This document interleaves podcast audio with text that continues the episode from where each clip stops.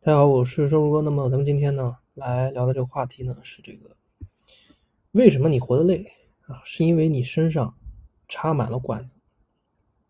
那今天和大家聊的这个话题啊，很有趣，或者说是有点深入啊，有点深入，不太好说啊。这个下面说的这个内容呢，仅仅代表我个人的看法。为什么活得累？为什么有人活得累？那么有的人他可以一年几万就可以活得很好，有的人他一年上百万的收入都活得紧巴巴啊，生活质量很低。这其中的差距究竟在哪里？钱少的人他的生活质量有的却很高，而收入很高的人反而过得很痛苦，活得很累。原因在何处呢？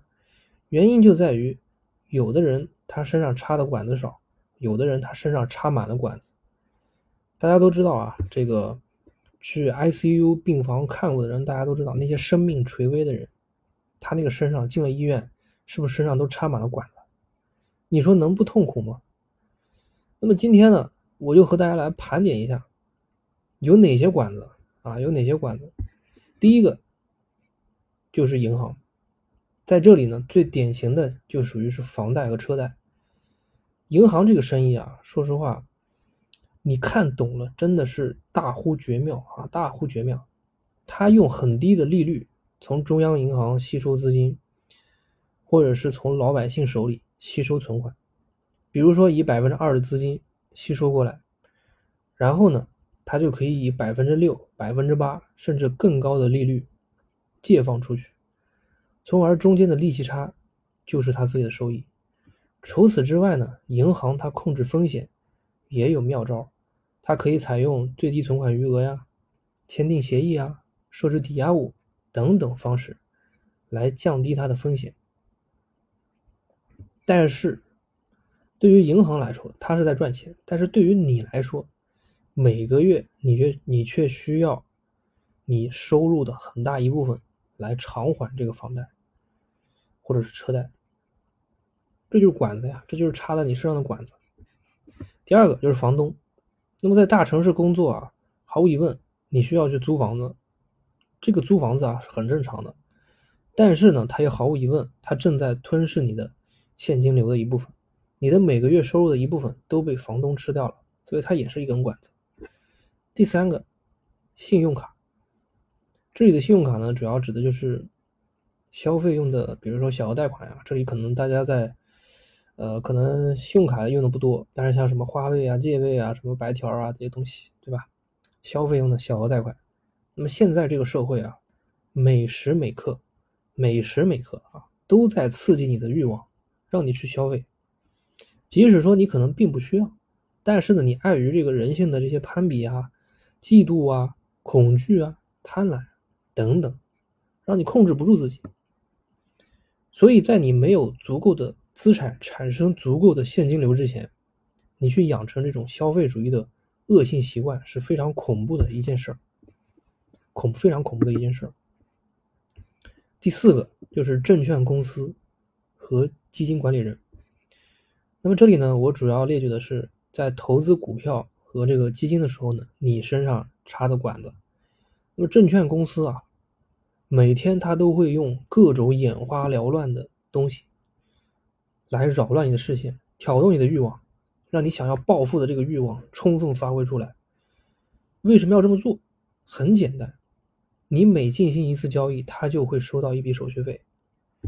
啊，你交易的越多，他收的手续费越多，他的收入就越高。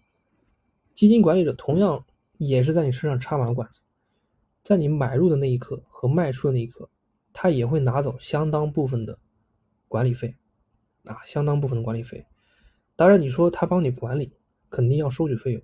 但是你要知道啊，不管说你赚不赚钱，他都要从你身上刮走一大笔钱。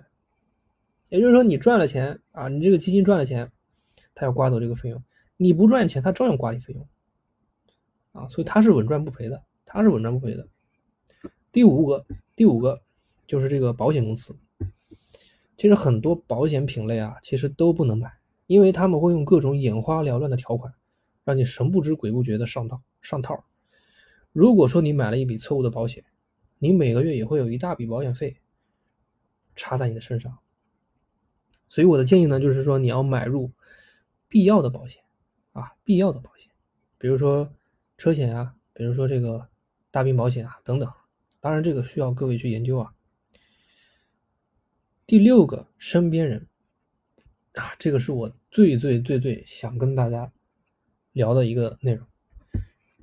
这一点我相信啊，很多人都深有同感啊，很多人都深有同感。如果说你的另一半，或者是你的亲人，在你的这个身上啊插满了管子，你常常是非常痛苦的。对于另一半来说啊，如果说两个人中有一个人花钱特别大手大脚啊，没有良好的这个消费习惯啊，什么爱慕虚荣啊，那很多时候你赚再多钱，也只是在加剧另一个人的欲望，让他的这个欲望继续膨胀。所以找另一半啊，要张大眼睛啊，真的要张大眼睛，要看他的这个。尤其是要看他的这个金钱观和消费习惯，当然人品也非常重要。对于亲人来说啊，如果说你的亲人把你当做一个啊可以提供金钱的 ATM 机，那我相信啊，你赚再多钱，你估计也没啥大用，你的生活还是一团糟。这种情况下，你的最好选择就是拔掉你的管子。那你知道我在说什么？好了，那么。咱们今天聊的这个话题啊，纯属是我的啊个人看法。大家如果有所收获呢，可以点赞转发。好，那么咱们下期节目再见。